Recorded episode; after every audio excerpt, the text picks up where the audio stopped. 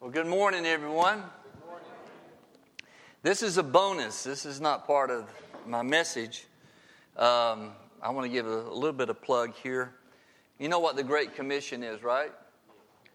Go into all the world.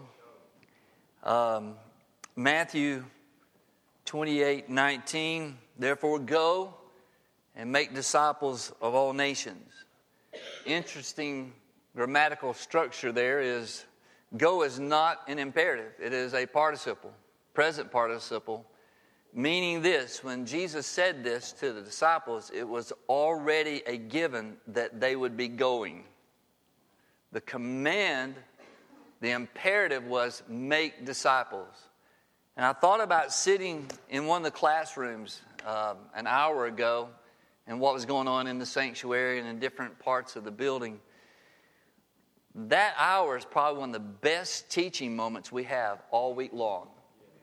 Now, life groups is going to be a concentrated study. I'm, I'm eager uh, to get our group going with uh, C.S. Lewis' Mere Christianity. Not that I understand it all, but I'm trying to understand some of it. So uh, there's merit to that, but uh, looking forward to that. Last week, um, by the way, it's, it's good to see Josh here today uh, what's it, nine days since his motorcycle accident. When your motorcycle fails on you going f- plus 50 miles an hour and uh, you walk away from it with no broken bones, no serious injuries, and you're in church, well, that, that, that really is just, this is a side note. I mean, he, he was here the next day doing Chi Alpha stuff. I just, there's just some things that's not explainable this is nothing short that God did something that day when that accident was happening. And uh, some of you may not uh, know all the details, but the first two people to him are believers, were believers. One of them was a nurse. And the young man behind him in a truck works at Best Buy when I was talking to him. And, and uh, the odd thing is, I was about eight vehicles behind it. I didn't know it was uh, Josh in the accident. I, I pulled over to help to get the motorcycle out of the road out of McFarland Boulevard when I saw it was him. But I was talking to this young man, and he said when he saw that accident in action, he yelled out, Jesus, help him. And I think Josh, about the third flip, was saying the same thing. it, it took him a couple of flips to realize this is not good. I am wrecking on my motorcycle. Jesus, help me. And I, I just, there's no other explanation than can we just give God some praise this morning?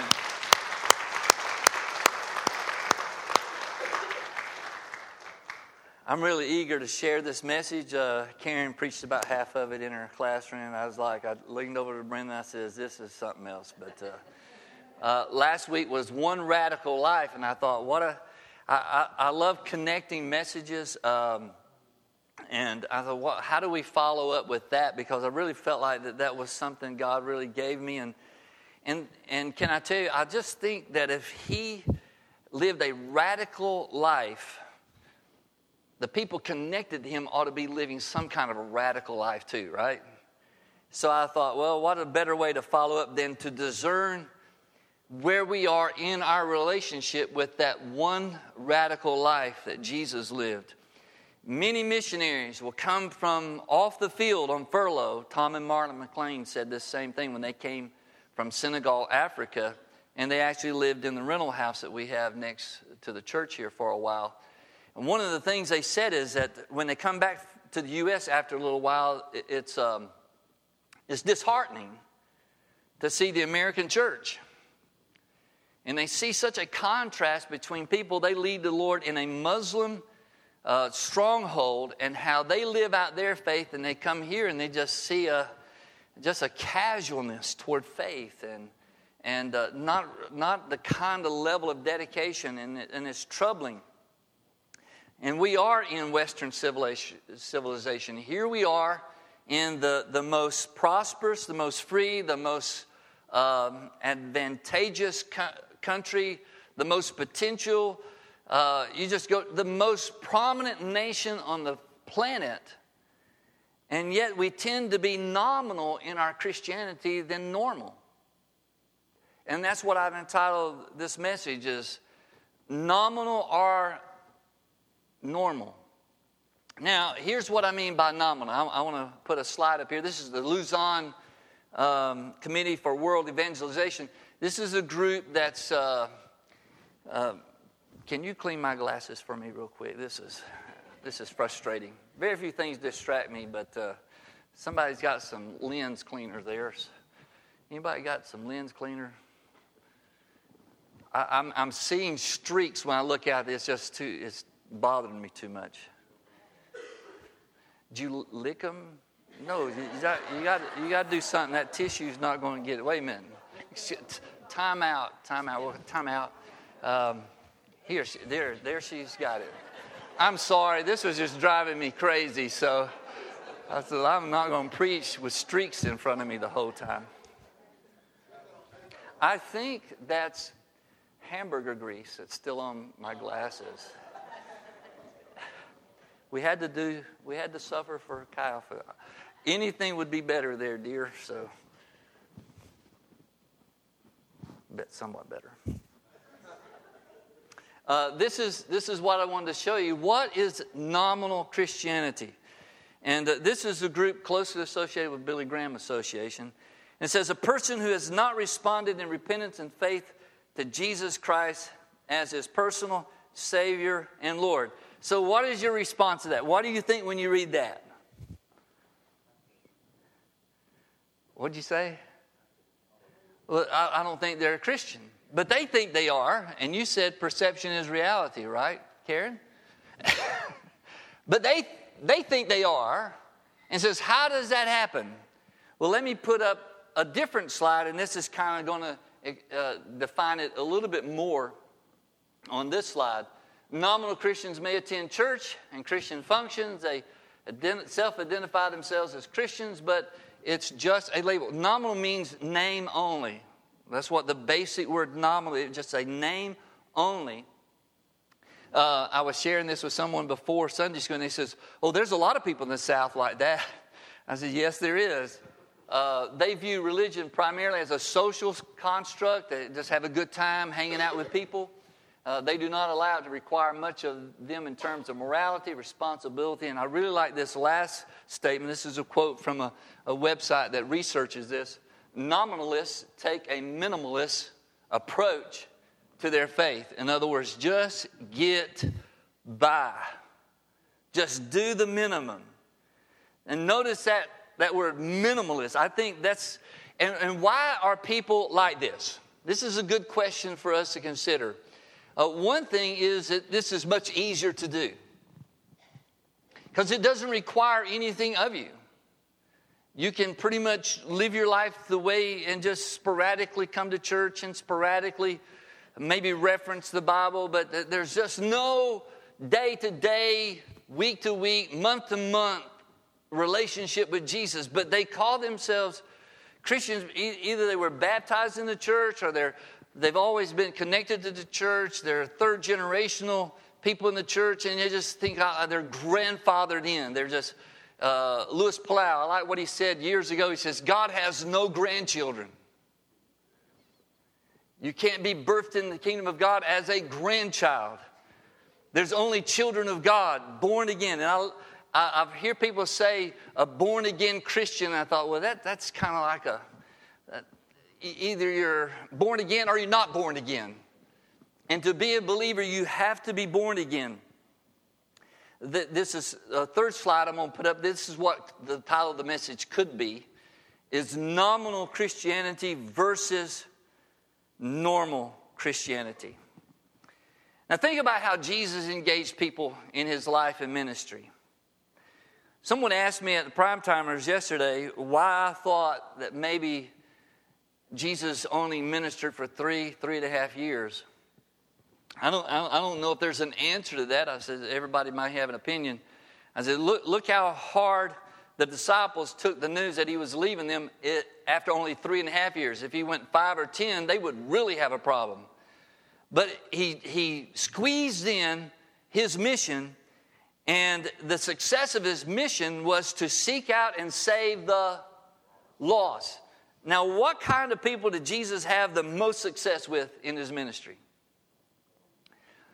Very lost people.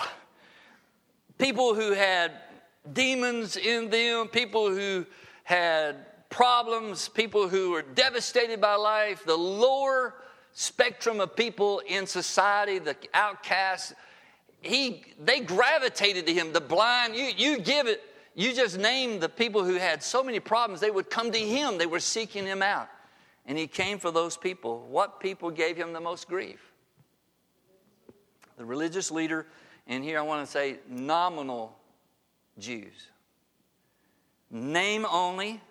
They had a lot of religion, but no relationship with God. Says, how do you know that? Because Jesus told them that. He said, if you knew God, if you knew the God that I'm talking about, you would not want to kill me because I came from him. It's evidence that you don't know him because you don't recognize me. You don't recognize that I came from him, and they took offense to that. But he was speaking to nominal people who thought they were okay because they kept the rules and they were in charge of the Torah and, and they were the synagogue rulers, they were the Sanhedrin leadership. They had all of the bells and whistles, all the titles, but they did not have a relationship with God. How else could you look at some of the stunning things that took place in the life of Jesus? Now, if you're waiting for a couple of for a passage of scripture, hang on, I'm about to get to it. I'm just going to give you a heads up here. But you think about the high priest, think about that term, the high priest, the one who is at the top level of taking care of temple ministry. He was the one that gave bribes to liars, that gave the order to arrest Jesus, the order to rough him up, the order to take him to the Roman governor and demand for the Roman governor to kill him, to execute him. They were okay with torture, they were okay with bribery, they were okay with lying. They were okay with all of the stuff they did to kill him. But every Sabbath, they were there with the Torah and the Ten Commandments it said, Thou shalt not kill. Thou shalt not bear false witness against thy neighbor. All of these commandments was right there. Every Saturday they were in Sabbath, held in the Word of God, and yet they had no relationship with God. They were nominalist Jews. And Jesus struck a blow to that mentality because he did not come to seek and to save those who thought they were okay, but those who were desperate for help. He came to seek and save the lost. Remember the ruler of the synagogue who came to him, ruler of the synagogue. Not all priests was bad. Look at Zechariah. He, you know, he and Elizabeth, he was a godly priest. He was praying, they were praying. God appeared to them, says, I'm going to give you a child, and that was John the Baptist. He was a priest that took his, his responsibility seriously. He wasn't like the others. The synagogue ruler that came to Jesus and his daughter had died, and he says, You know, come, come to my house. You can raise her from the dead. And, and Jesus did that. There was people that were not like that. Not everybody's in the same category. And yet Jesus Jesus came to bring healing and relief to those who were really desperate. You think about uh, Nicodemus coming, coming to Jesus in the middle of the night. Why did he do that? Because there was pressure on people in the Sanhedrin not to be associated with Jesus. So they was having to do covert meetings with Jesus. Nicodemus, we know, came to faith following that meeting. We don't know whether it was that night while he was talking to Jesus in John chapter 3 we also know that he and Joseph of Arimathea were both believers, that at, when Jesus died on the cross, Joseph had a tomb no one had ever used, and he went to Pilate and says, Can, can we take care of the body of Jesus of Nazareth? And they made sure that Jesus was dead, and he says, If he's dead, you, you, you can have at it. And they buried, along with the ladies that helped put the spices on the corpse of Jesus. And yet, secretly, they had been believers, but now they came out openly, and I wondered what happened to them. they probably had a pink slip on their, their door. we hereby kick you out of the Sanhedrin, by the way. But this is this is shows you that people who are desperate for truth gravitated to Jesus. Now, here's the two verses I'm going to give you. I, I can go on and on about nominal Christianity, and I'm going to touch on some questions in just a moment. But here's two verses about what normal Christianity is all about. This is first one, Galatians 2:20. This is Paul writing, and this is a great great chapter if you read it from the start about him going to Jerusalem and meeting with people that still wasn't sure about his genuineness. And uh, he gets down to his own life, and this is what he says in Galatians 2:20. He says, "I have been crucified with Christ, and it is no longer I who live, but Christ lives in me. And the life which I now live in the flesh, this body, I live by the faith in the Son of God who loved me and gave himself for me. I'm going to touch on that verse a little bit more later. But go to the next slide. The next verse is 2 Corinthians 5 17. Great passage. This is normal Christianity, by the way. Here we go. Therefore, if anyone is in Christ, what? He is a new creation, a new creature. Old things are passed away. There's, there's something that's happened there, right? The old is gone. He said, Well, Pastor, what if people have trouble with some of that old? I'm going to tell you, they're going to be always in a movement toward new. They're not going to camp in the old. Doesn't mean that you radically just have everything changed in your life, but there's a change. Anyone who's in Christ, the old things have gone. Behold, all things have become new. This is normal Christianity. Now, when you read those two passages, if you say this, yeah, yeah, I've read that, I got it. Do you know you just qualified yourself for the possibility of being a nominal Christian? Because those two passages cannot be read. Yeah, yeah, I read that, I got it. You can't read them like that. You can't just kind of like, oh, that's such a beautiful passage. I think I'll put that on Facebook. I think I'll put it on Twitter. But when you read that, it's like, I've been there. I've experienced that. Let's go back and look just for a moment at what I mean about nominalism, this just name only. I'm going to ask you five questions here. And, and I want you to gauge.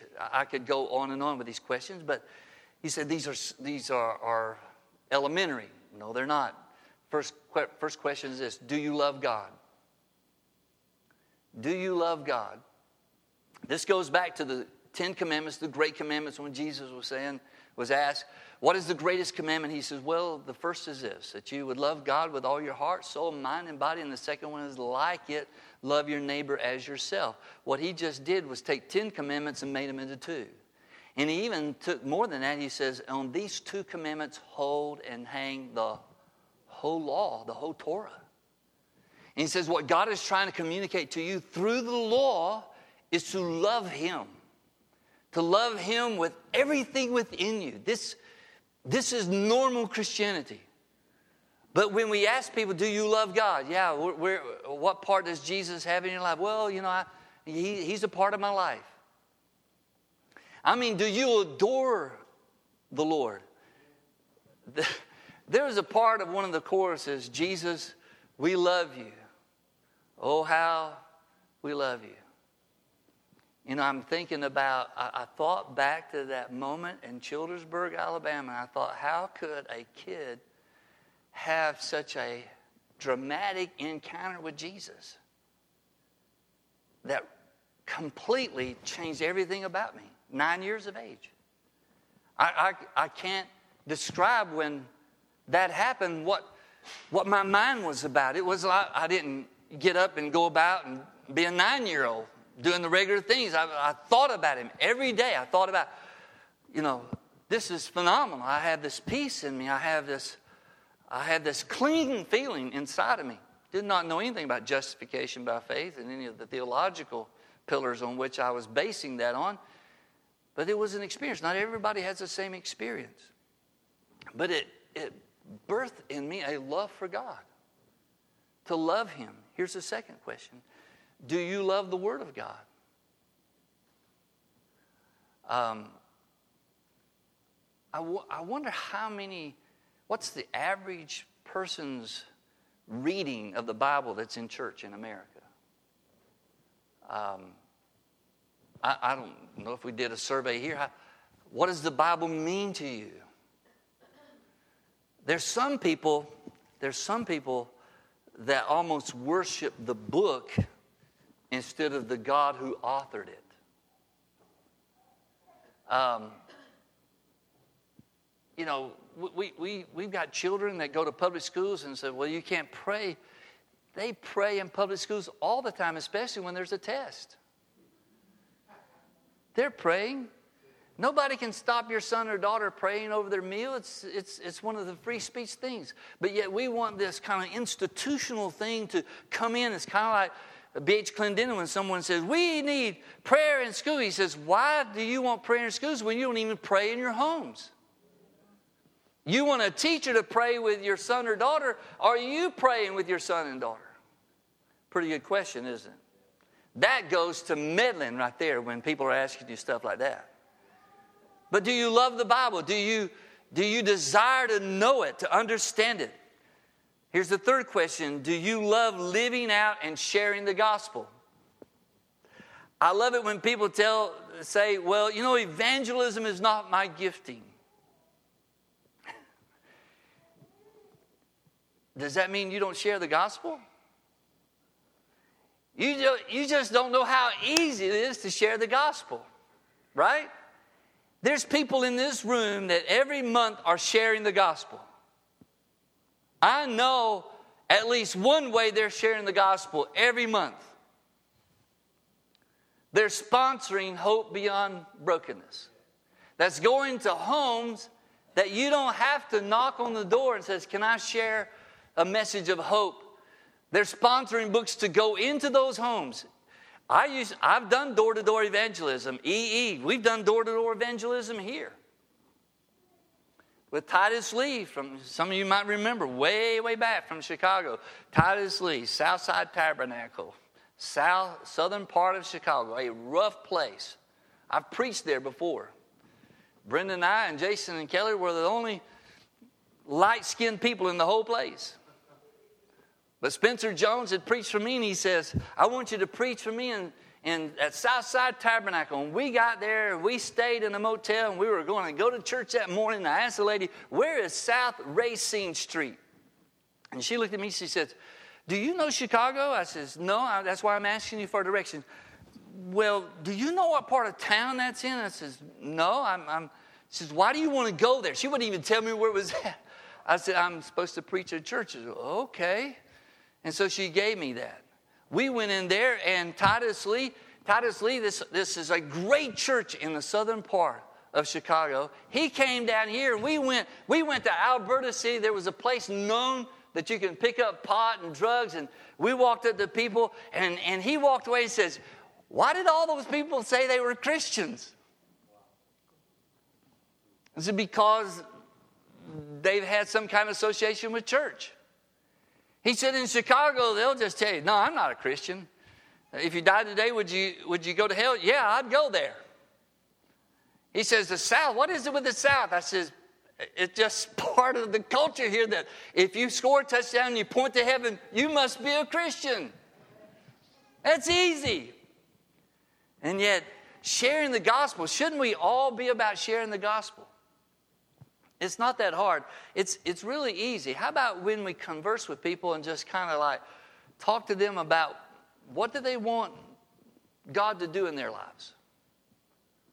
How, how, what are their needs? What can we pray for? Now, here's a the fifth, the fourth question is this: Do you love Christians? They said, "Well, of course I do." That's a crazy question, is it? But think about this our brothers and sisters throughout the world are suffering Does it matter to us? Does it matter to what? Do you, you realize, no matter what you hear about North Korea, you do realize that we have brothers and sisters in the faith in that country.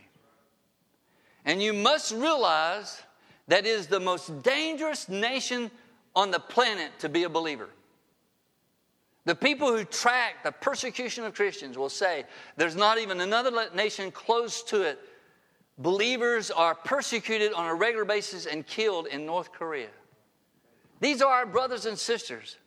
And when we're when we're not nominal Christians, when we're normal Christians, that matters to us. We want to pray for them. And the last thing is this what about church? Obviously, you like being here because you're here. I love church. I have a confession to make, though. I was thinking about this. We, uh, we went to General Council, and we were, we were there, and the weekend that we were leaving to take a couple of days on vacation, we got up on a Sunday morning, and our travel and everything just didn't fit finding a church. So I'm confessing that we were driving down the highway instead of being in church, right? So, anybody who wants to help counsel me, I'll be available for you to. But here's the thing in four days, I heard nine sermons. And I missed Samuel Rodriguez on Monday night because we, we just couldn't get there like we wanted to, our flight and, and trying to get to the convention center. But I listened to Samuel Rodriguez. If you don't remember who he is, he is one of the, one of the pastors who stood at the podium at the inauguration of President Trump and prayed. And he talked about when he was called, he was going down, he, he pastors in California, a great pastor. And uh, he was called by someone on the transition team, says, Would you be interested? Would you agree to pray or have a part in, in the inauguration? He says, I'll have to talk to my wife about it because he didn't want to, you know, get too political and all this. But when he was 14 years of age in a Hispanic church in Allentown, PA, a preacher was there and he prophesied over him as a 14 year old at some time in your life you will lay hands on a president and you will pray over him. And his future wife was in that service. She was a teenager, and she heard that. And I don't know whether he had forgotten about it, but he didn't want to be political. So he says, I'll need to talk to my wife. And she looked at him and she says, You don't remember? that you was prophesied over you that you would lay hands on a president and pray over him. So he called back. I told people this story a little bit this morning. He called back and he says, um, I'll agree, but I have to ask a couple questions. Eh, are you going to monitor what I say and what I pray? Do I have to submit this ahead of time? And the guy interrupted him, whoever he was, interrupted him and says, Sir, you just do what the Spirit tells you to do. And so there he was. I've listened to his message on podcasts. So that's 10 messages. You know what that is for some people? That's 10 Sundays. So we could take a Sunday off. You're not going to make me feel bad about not going to church. Not that you try to make me feel bad about not being in church. But does the Bible shape our ethics, our morals, our way of life. But what is normal Christianity? Here's where I'm going to touch on this for a little bit. You want to know what normal Christianity is? I'm glad you asked.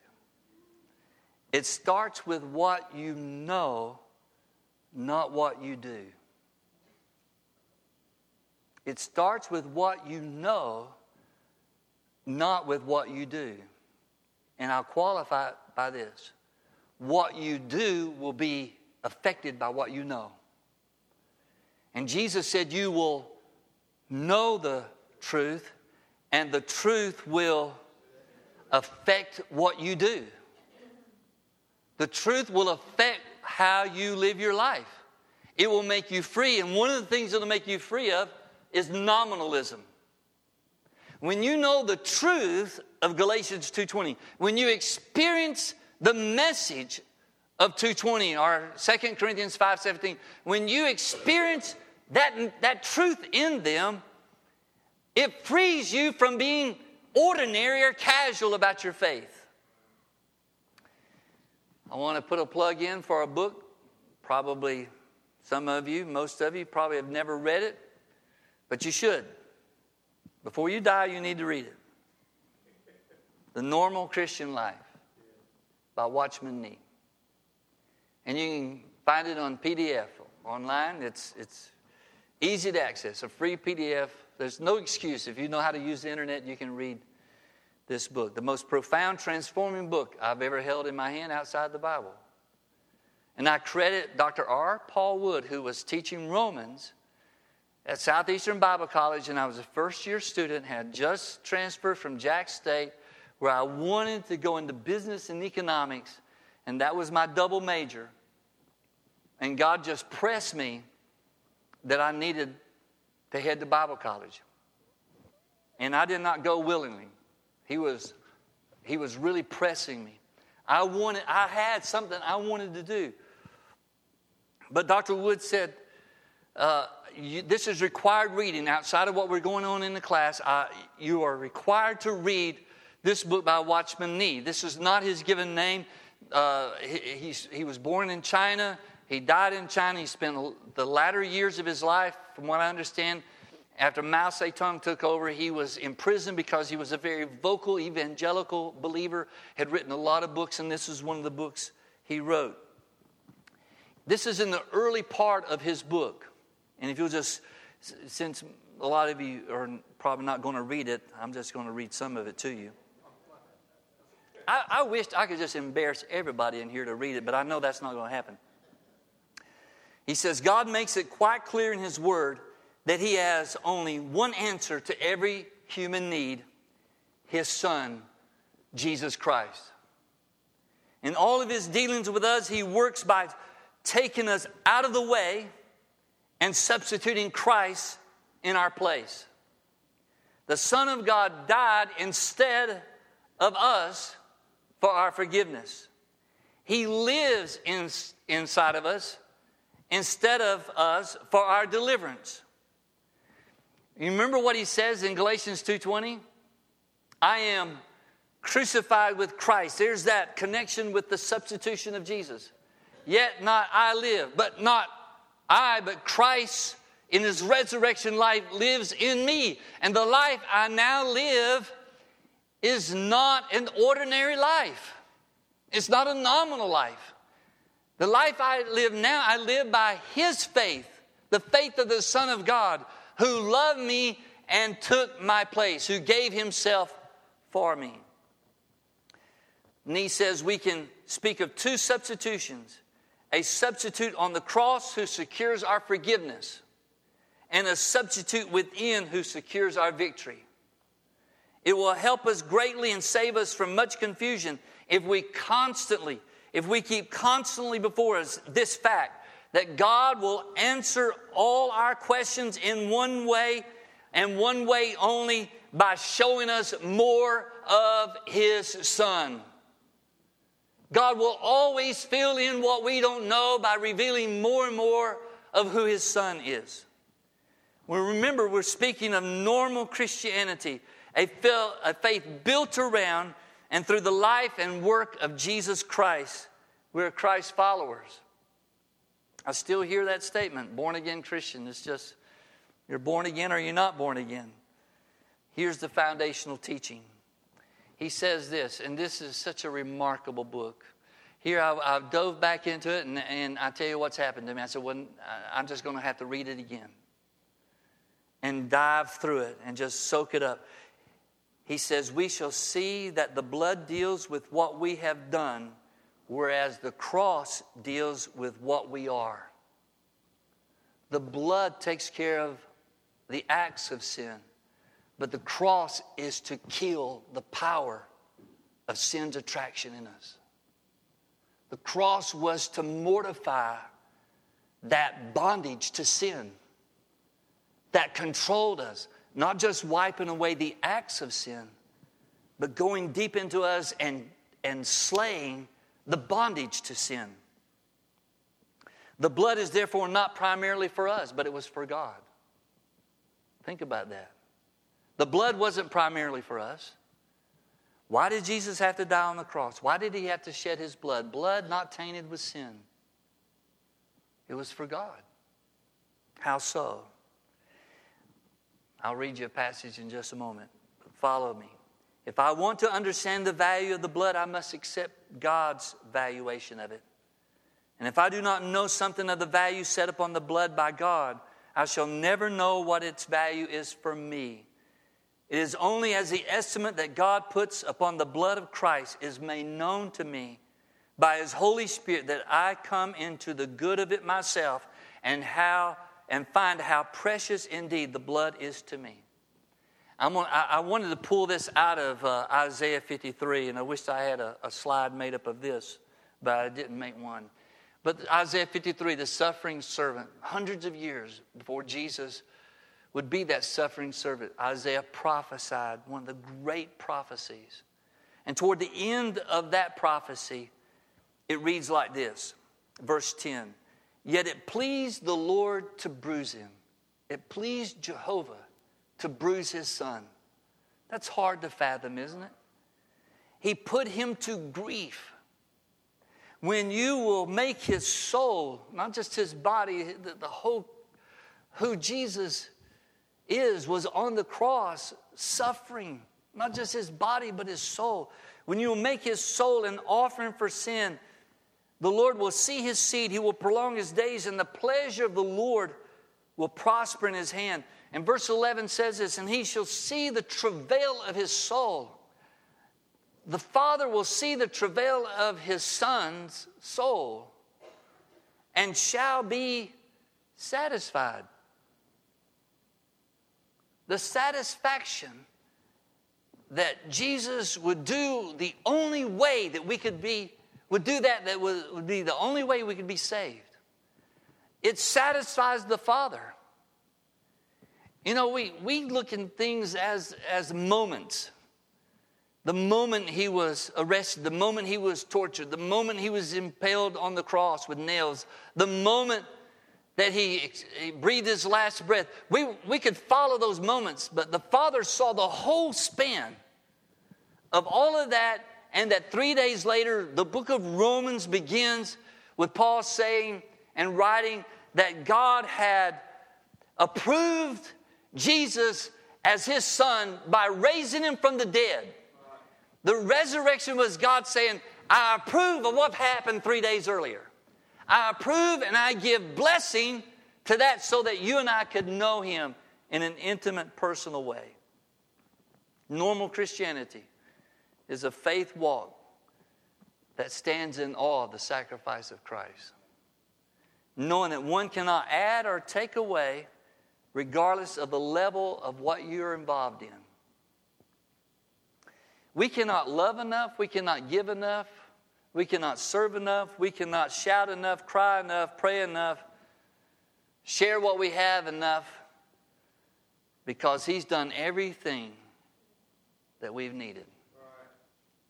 Nothing, we can't add anything to it. Says, well, what's the purpose of being involved in the ministry? It's because we get to be involved in the ministry. It's because He's allowed us to have a part. Who would not want to taste and have this wonderful salvation and not be in the middle of it? Put me right in the middle of it, radically transforming us by His regenerative power. Here's some of the headings in, in uh, the normal Christian life abiding in Him. As in Adam, so in Christ. Adam's choice, the reason for the cross. The absolute lordship of Christ. How's that? The absolute. Do you ever hear the word totality over the last several days? Totality. How about the absolute lordship of Jesus? That totality, I think, lasted about five minutes. The absolute lordship of Jesus is eternal. How about a gate and a path? Rev, the difference between revelation, which is objective, and experience, which is subjective, and how the two come together. I'm telling you, Watchman Nee takes you through the book of Romans. And if your response, the first time you go to it, is like me sitting in that classroom after I finish reading and I come to the conclusion, have I been in church all my life and have never read this book?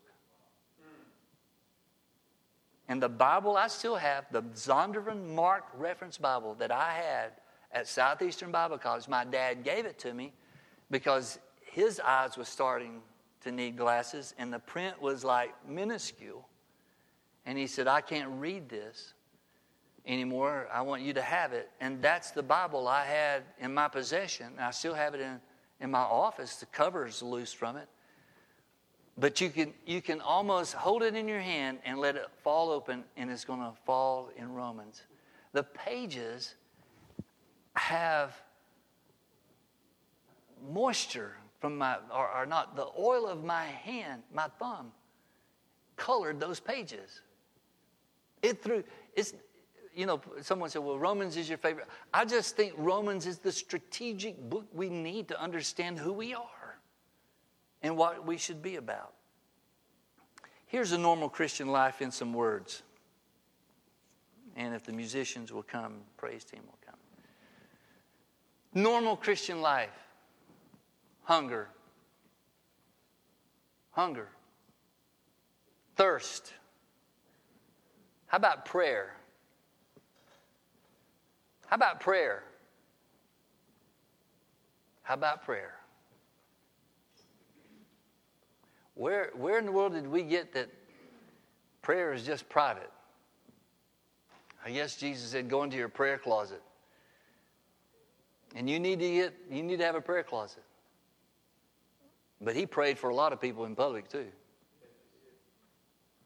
Praying for each other, having people pray for you.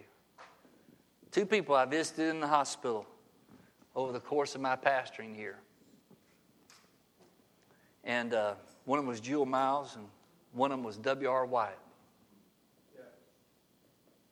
Every time I visited them, whether they were in a, at home or in the hospital, and I would pray with them. well, I, will take that back. Bob Key was like that when I was at his home. They would, maybe they knew the pastor needed prayer as much as they did. They would hold on to my hand and then start praying for me.